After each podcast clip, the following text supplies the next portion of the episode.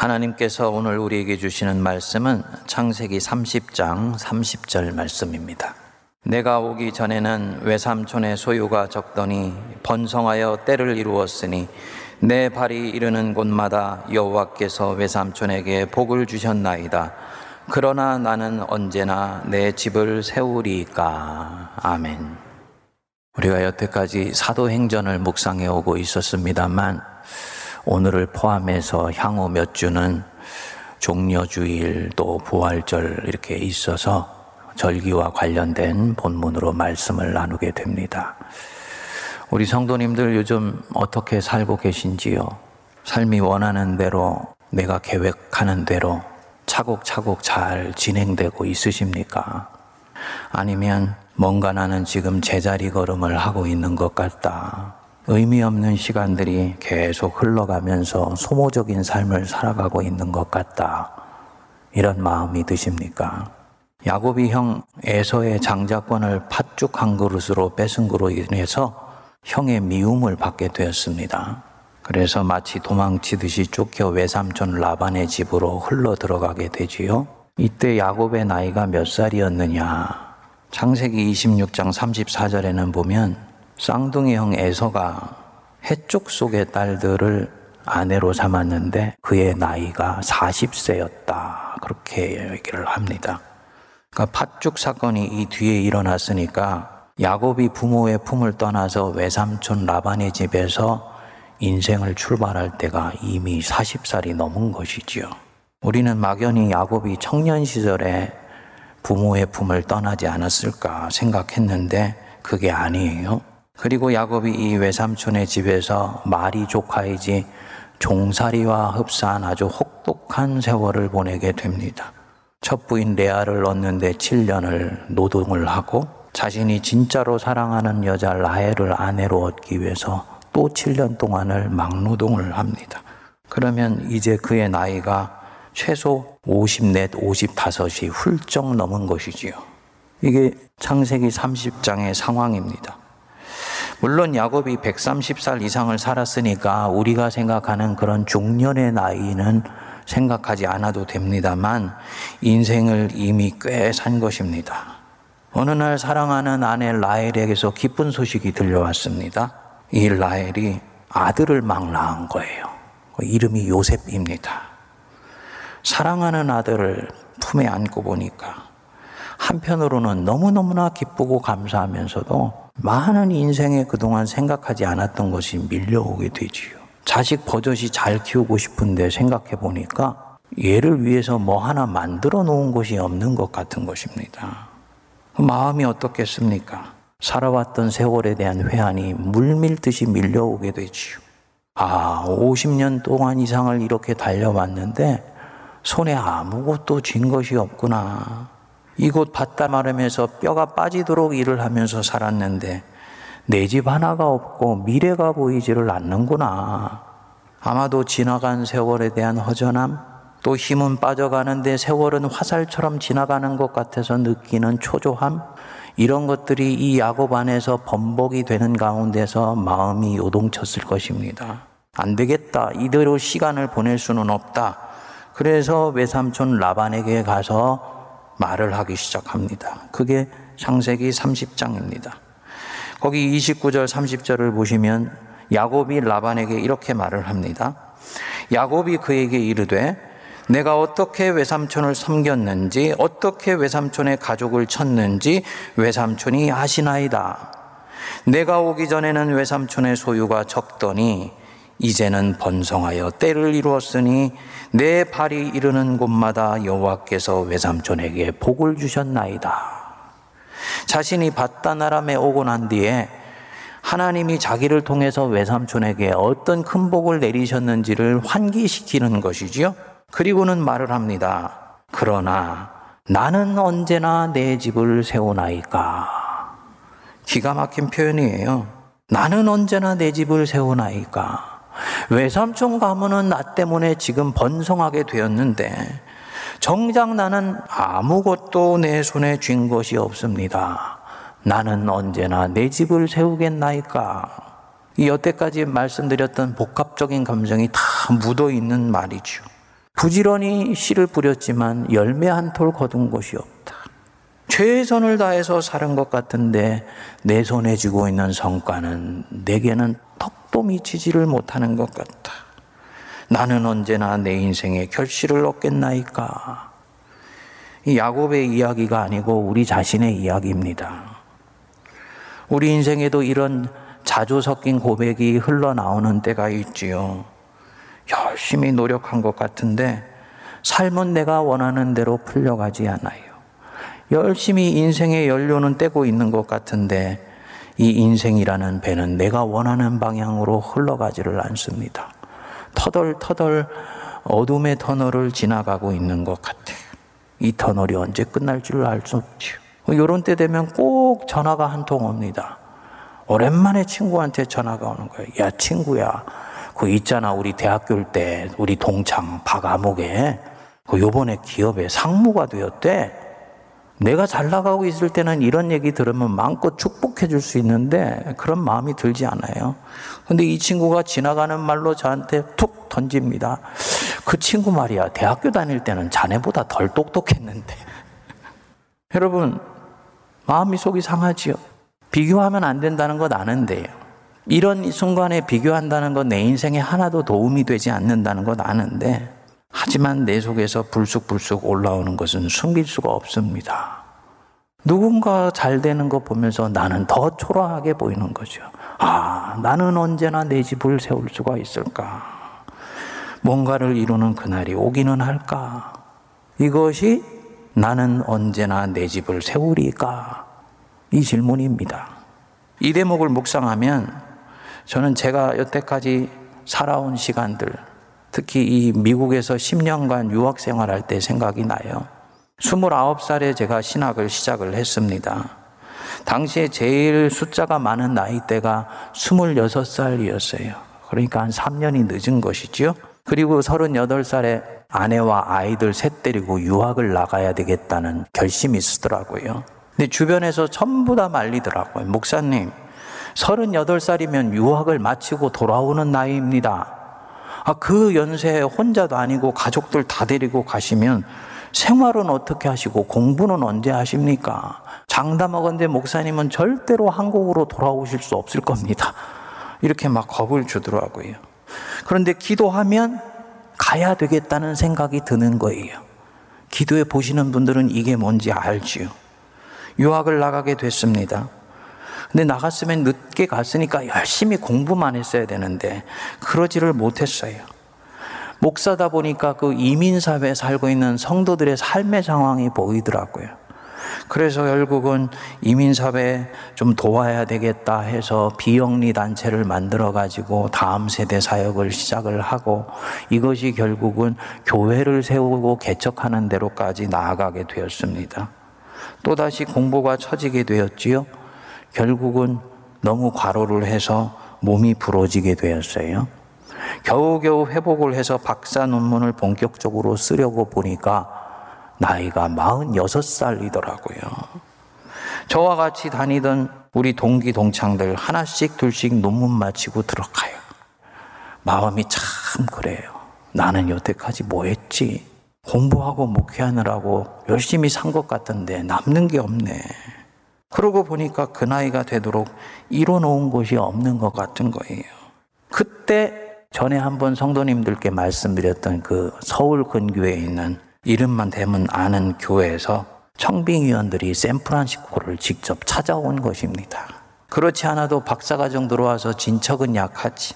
나이는 들어가지. 세월만 보내는 것 같지. 애들은 커가는 것 같지. 초조해 있던 차에 이 교회에서 제안이 들어오니까 당장 달려가고 싶은 마음이 들지 않겠습니까? 기도하는 중에 그런데 주님이 말씀하시는 거예요. 2년 동안은 네가 여기에 머물러 있어야 된다. 결국은 거의 내정되어진 이 청빙 과정에 응하지를 못했습니다. 청빙위원들 그렇게 해서 떠나보내고 집으로 돌아오는데 이 샌프란시스코가 이 베이 만이거든요. 거기에 동과 서를 잇는 브릿지가 있어요. 베이 브릿지라고. 베이 브릿지를 이렇게 건너오는데 저 수평선 너머로 하늘과 바다가 있다는 그것을 보는데 마음속에서 뭉클 뭉클한 것들이 올라오는 거예요. 주님, 도대체 언제까지 이렇게 세월만 써야 하는 것입니까? 제 때는 언제 오는 것입니까? 주님한테 아주 하소연하는 마음이 들더라고요. 근데 주님이 아무 말씀도 하지를 않아요. 겨우겨우 2년을 집중을 하여서 논문을 마쳤습니다. 근데 그 무렵에 담임 목사님이 막 사임하신 교회에서 제가 설교 목사로 설교를 하게 됐어요. 한 1년 반을 했더니 청빙 제안을 저한테 하더라고요. 그 새누리교회라고 죽으면 죽으리다. 그 안희숙 사모님의 부군대지는 목사님이 세운 교회입니다. 실리콘밸리의 꽤 큰 한인교회예요. 거기서 청빙 제안을 하더라고요. 목사님, 목사님 한국 돌아가셔야 되는 것 압니다. 근데 4년만 여기 있으시면서 교회를 좀 안정시켜 주시면 저희들 잡지 않겠습니다. 그동안에 교회도 안정되고 목사님 자녀들 영주권도 다 해드리겠습니다. 미국에 자녀들 있어야 되는데 영주권 얼마나 중요한지 아시지 않습니까? 이렇게 얘기를 해요. 그 부모가 거절할 수가 없는 제안이에요. 생각해 보니까 아이들한테 하나님 일 열심히 하는 거 외에는 뭘 해준 게 없는 거예요. 그렇지, 애들 위해서 영주권 필요하지. 교회도 부족하지만 조금이라도 안정시킬 수 있으면 주님께 영광되는 것이지. 그래서 저 한 사람을 놓고 청빙 과정이 시작이 되었는데 어느 날 큐티를 하면서 기도를 하는데 또 하나님이 말씀을 하시는 거예요. 네가 언제부터 네 자식들 때문에 나 여호와의 길을 정했단 말이냐? 내 종의 자식은 내가 먹인다. 아, 주님이 그렇게 화가 나셔서 말씀하시는 것은 처음이었습니다. 아, 한국에 들어가야 된다고 지금 말씀하시는 것이구나.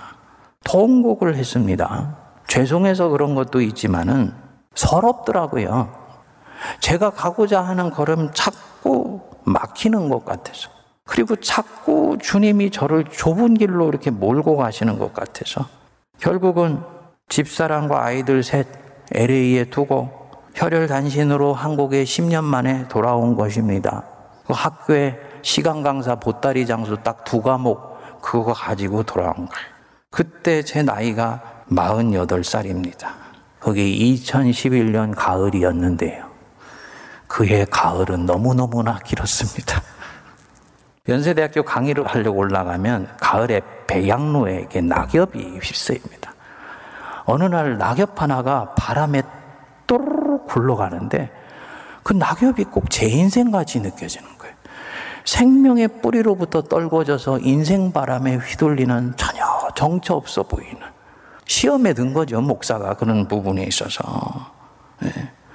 그래서 저는 나는 언제 내 집을 세우나이까 이 야곱의 마음이 무슨 마음인지 알아요.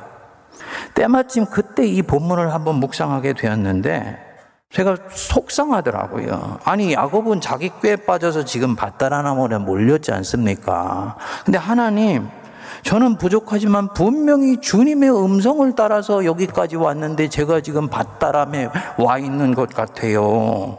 이거 어떻게 된 겁니까? 계속 길을 막으시고 못 가게 하시고 아무도 기다려주지 않는 한국으로 돌아가야 된다.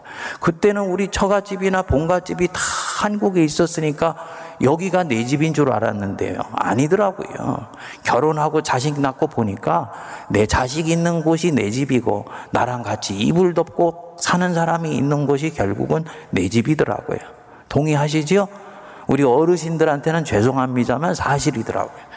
어, 잘못 판단하고 온 거 아니야? 막 이런 마음이 들더라고요. 결국은 그렇게 해가지고 이 반년 동안을 주님을 붙들고 씨름을 했습니다. 그때 제가 알았습니다. 하나님의 뜻대로 결정해서 간다고 해서 주님이 그 길을 순탄하게 열어주시는 것 아니구나. 하나님 백성이 당해야 되는 몫에 힘든 부분들은 그대로 겪게 하시면서 당신이 무슨 일을 이루어 가시는구나. 제가 알게 되었습니다. 반년의 시간 그렇게 힘들게 지나고 나서 포항에서 부르심이 오더라고요. 지금 생각해 보면 그때 그 순간순간들요. 저는 하나님의 테스트였다고 확신합니다. 그래, 네가 나를 주님이라고 부르고 너는 너 자신을 나의 종이라고 하는데 진짜 내가 네 주인인지 한번 보자. 진짜 네가 내 종인지 한번 보자. 주님이 시험하셨다고 봅니다. 그리고 그때는 제가 느끼지 못했는데요. 가끔씩 이 상황들을 일기장을 보면서 살펴보면서 중요한 부분 깨달은 것이 있었어요. 사실은 주님은 제가 미국 나갈 때 이미 정하신 뜻이 있으셨습니다.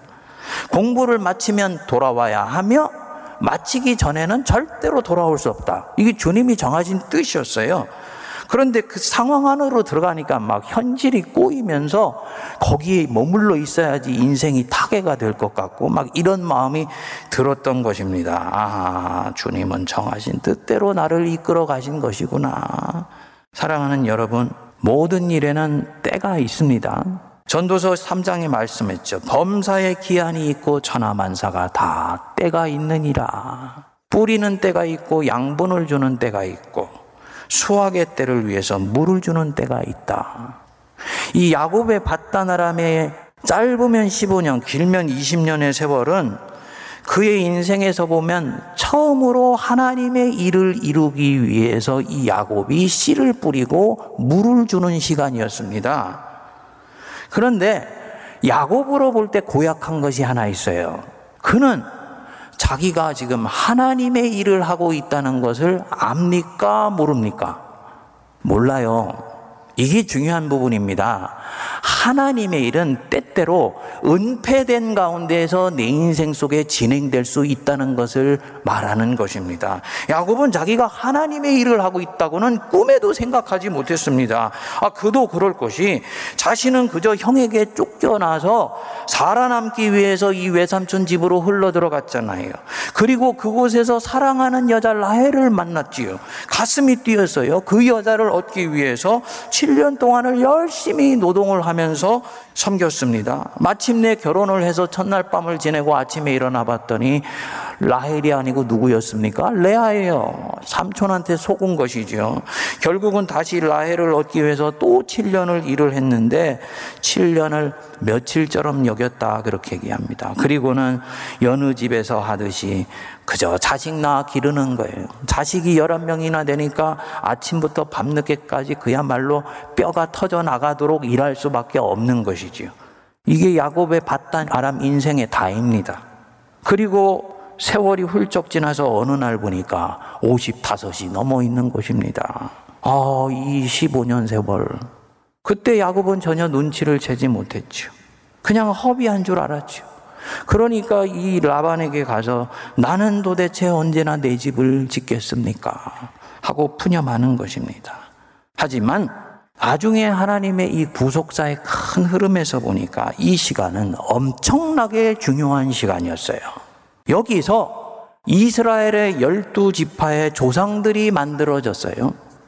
아브라함 이삭에서 시작된 이 구속 역사가 야곱 자신에게 가서 비로소 거대한 가문을 이룰 수 있는 기틀이 지금 만들어진 것입니다. 한번 좀 더 묵상해 보실까요? 이 놀라운 기틀이 어디서 지금 만들어지고 있습니까? 자기 집이 아니에요. 내 집이 아닙니다. 영주가 무슨 장원에서 잘 다스리듯이 갖춰진 장원에서 이 놀라운 일들이 일어난 것이 아니에요. 현실적인 눈으로 보면 외삼촌 집에서 종살이 하듯이 하루하루 먹고 살기 위해서 헉헉대는 인생길에서 일이 일어난 거예요. 하나님의 일이 아주 이렇게 은폐되어서 일어나는 경우가 너무너무나 많은 것입니다. 그러니까 우리 주님이 얘들아, 천국은 마치 이와 같으니 자기 농부가 밭대 갖다 심은 겨자씨 하늘과 같다. 겨자씨 심을 때 누가 관심이나 갖습니까? 그런데 그 속에 생명이 있고 하나님이 그 겨자씨 내 손에 쥐어 주시면 하나님은 그렇게 해서 일하시는 분인 줄 믿습니다.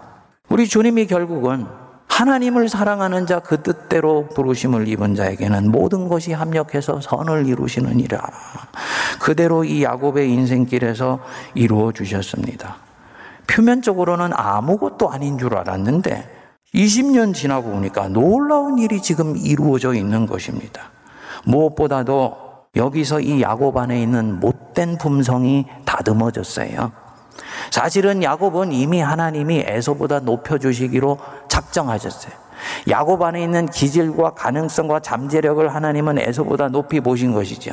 가만히 있으면 본인이 자연스럽게 장자가 될 수 있을 것인데 이 야곱의 특성이 다른 사람이 좋은 것 가지고 있으면 뺏지 않고는 견디질 못하네.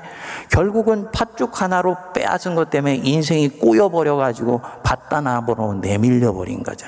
한 번 이렇게 살아가던 이 사람이 두 번 같은 실수 안 하겠습니까? 그런데 바다나람에 있으면서 자기보다 한 수 위인 사기꾼을 만나면서 성품이 완전히 가다듬어져 갑니다. 외삼촌이 품삯을 열 번이나 바꾸면서 자기를 속였어요. 야곱이 다 알고 있었습니다. 그런데 형의 정당한 권리까지 빼앗았던 사람이니까 성품으로 치면 이미 이 바다나람에 싸움이 나도 수십 번은 났을 것인데 야곱은 낮에는 더위와 밤에는 추위로 눈붙일 겨를이 없으면서 외삼촌의 양을 돌보았나이다. 어떤 사람이 된 것입니까? 충성스러운 사람이 된 거예요. 그러니까 외적 환경이 자기를 어떻게 대해도 자기는 맡아진 일에 충성하는 사람이 된 것입니다. 주님이 가장 기뻐하시는 성품이 바로 이 품성입니다. 하나님이 사실은 야곱의 이 걸음 정하시고 이전에 미리 다 말씀하셨더라고요. 집을 떠나서 바다나람으로 가는 길에 베델에서 나타나서 돌베개 베고 잠자는 가운데 말씀하셨어요. 내가 너와 함께 있어 네가 어디로 가든지 너를 지키며 너를 이끌어 이 땅으로 돌아오게 할지니라 내가 네게 허락한 것을 다 이루기까지 내가 너를 떠나지 아니하리라 사랑하는 성도님들, 하나님께서 자기 백성 부르실 때 우리 한 사람 한 사람에게 전부 이 약속 주신 줄 믿습니다.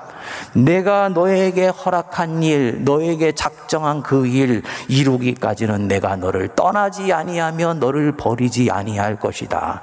믿으시기 바랍니다. 정하신 일이 있어요. 저는 청년 시절에는 선택설이나 예정설을 믿지 않았습니다. 왜냐? 그건 너무 인생을 닫아놓고 보는 것 같아. 정해져 있다면 내가 이 인생을 살 가치가 어디 있고 노력할 이유가 어디 있냐 생각했습니다. 그런데 인생의 숲을 조금씩 조금씩 들어가다 보니까 하나님이 한 사람을 부르실 때도 그 사람에 있는 가능성, 잠재력, 인간적인 한계들을 다 보시고 그에게 가장 아름다운 인생을 살 수 있도록 하는 그 길이 예비된 부분들이 있더라고요. 그것 따라서 마침내 인생이 꽃피면 그것으로 한 판의 인생인 거예요.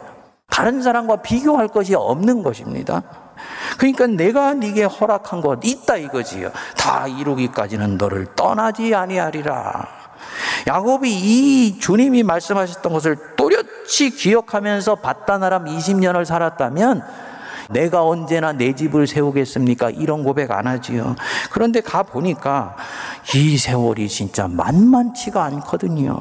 외삼촌도 외삼촌이지만은 사는 것 자체가 너무너무나 어리둥절한 거예요. 그러다 보니까 하나님의 흔적은 조금씩 조금씩 줄어들고 사기꾼인 이 외삼촌의 손길이 점점 거대하게 보여서 주님이 자기에게 말씀하셨던 것도 잊어버리고 자기 이 걸음의 뜻을 놓쳐버린 것입니다. 나는 내 집을 언제 세우나이까? 사실은 외삼촌한테만 묻는 것이 아니고 스스로에게 자문하는 거지. 무엇보다도 하나님한테 이 질문하는 것이지요. 언제 하나님의 뜻이 내 인생에서 이루어집니까? 우리 성도님들이나 전화 부르실 때 다 주님이 주신 약속이 있으세요. 그거 죽을 때까지 잊으면 안 됩니다. 그 약속한 것 언제 이루어 주시나요? 주님이 세문 안으로 저를 부를 때 주신 약속이 있어요. 이거 언제 이루어 주시나? 언제 내 인생의 집이 세워집니까? 성도님들, 그 집 내가 세우는 것 아닙니다. 내 인생이 세워가는 것도 아니에요. 시편 127편 1절에 이렇게 말씀합니다. 여호와께서 집을 세우지 아니하시면 세우는 자의 수고가 헛되다. 뒤집어서 말씀하면요. 하나님께서 집을 세우면 그 집은 견고하여질 것이다. 아, 내 인생의 집은 하나님이 세우시는 것이구나. 내게 정하신 뜻, 하나님이 때가 되면 반드시 이루어 주시는 것이구나. 목사님 어떻게 합니까? 하나님이 그걸 하실지요? 하나님은 본래 그런 분이세요. 히브리서 11장 11절의 말씀입니다. 믿음으로 사라 자신도 나이가 많아 단산하였으나 잉태할 수 있는 힘을 얻었으니 이는 약속하신 일을 믿부신 줄 알미니라. 우리 하나님 어떤 분이시냐? 믿부신 하나님이다. 영어 성경으로 찾아보면 God is faithful 이렇게 나와요. 충성스럽다 이런 뜻입니다. 사람이 하나님께 faithful 할 때는 충성이라 그러는데 하나님이 사람에게 대하실 때는 신실하시다. 우리 주님 신실하신 분이다. 그래서 사람과 달리 한 번 내게 말씀하신 것은 절대 로 잊지 아니하시고 끝 끝까지 이루어 주시는 분이 우리 하나님이시다. 하나님이 믿부신 분이시기 때문에 내게 허락하신 것 이루실 줄 믿습니다. 우리가 할 일은 다른 것 없습니다. 인위적으로 내 집 지으려고 하지 않으면 됩니다. 하나님이 지으실 수 있도록 주님의 자리를 계속 만들어 드리면 돼요. 그런데 우리는 살다 보면 졸갑증이 나서 그렇게 못하지요. 만일 제가 그때 주님이 두 차례 말씀하신 것 외면하고 그냥 제가 생각한 대로 길을 갔다면요. 제 인생의 집은 하나님이 지으신 것이 아니고 제가 지금 짓고 있는 것이 되지요. 평소에는 아, 이것도 하나님이 하신 일입니다. 하지만요. 주님과 나만이 있는 일대일의 골방의 자리로 갔을 때는 내 영혼은 그걸 아는 거예요. 영적으로 불이 붙지를 않습니다. 반면에 힘든 가운데서도 이전에는 하나님 집 짓지 않고 내 집 지었지만 난 이제부터 내 인생의 집은 하나님이 짓도록 할 거야. 하는 굳은 결심으로 이 믿음의 걸음이 가면요. 표면적으로는 아무것도 달라진 것 같지 않은데 이 사람의 가슴 속에 성령의 불씨가 딱 심겨지게 됩니다. 그래서 주님과 일대일로 있게 되는 자리에 이 가슴에 뜨거운 것들이 올라오면서 세상을 이기는 믿음이 나오게 됩니다. 우리가 이 축복을 누릴 수 있게 되기를 바랍니다. 그리고 지금부터라도 하나님이 우리 집 짓게 해드리시자고요. 생이 정체된 것 같이 느껴진다. 앞이 보이지 않는 것 같이 느껴진다. 어떻게 합니까?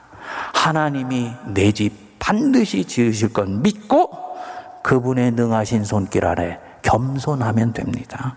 겸손하다는 얘기는요, 납작 엎드리라는 얘기예요. 저는 그해 가을에요. 정말 주님 앞에 납작 엎드렸습니다. 사실은 엎드릴 수밖에 없는 상황으로 몰고 가시더라고요. 그때는 힘들었는데 그게 은혜였어요. 사도 베드로가 이 인생의 진실을 압니다. 그러므로 하나님의 능하신 손 아래서 겸손하라. 때가 되면 너희를 높이시리라. 하나님이 결국 이 야곱의 바다나람 인생을 멋지게 사용하셨습니다. 우리 주님 진짜 멋진 분이세요. 무엇보다도 내적으로는 이 야곱의 품성을 가다듬으셨죠.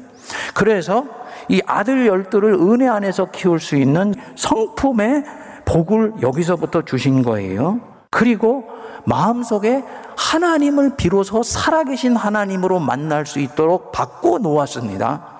그리고 그것이 끝이 아닙니다. 열두 이 아들을 키울 수 있도록 하는 물적인 토대를 만들어 주셨어요. 그래서 떠날 때 보면 매우 번창하여 양떼와 노비와 나귀가 심이 많았다. 이렇게 말씀을 합니다. 아, 그가 힘든 세월 살아간 것 같지만 하나님은 이 바다나람 인생 속에서 당신의 일을 차곡차곡 진행해 가신 것입니다. 우리 인생에서도 하나님 동일하게 일하실 줄 믿습니다. 우리는 이 야곱보다는 훨씬 호조권에서 지금 이 바다나람의 세월을 가고 있잖아요. 왜냐? 야곱은 20년 있는 동안에 이 바다나람의 의미를 알지 못했어요. 깨달아 할 때가 그가 거의 떠날 때 무렵이었습니다. 그러니까 바다나람 살면서 나는 언제나 내 집 세우지 푸념하면서 살 수밖에 없는 거지요. 그런데 우리는 알아요. 이 바단 아람은 십자가의 시간이었구나. 부활이 오기 위해서 당연히 지나가야 되는 십자가의 시간이라는 것을 우리는 알아요. 그리고 이 부활은 십자가의 시간을 통해서만 온다는 것을 우리는 믿습니다. 성도님들, 그러면 부활을 믿으면서 이 바다나람의 시간, 이 십자가의 시간, 야곱은 푸념하며 원망하며 살았지만 우리는 기쁨으로 살아낼 수 있게 되기를 축복합니다.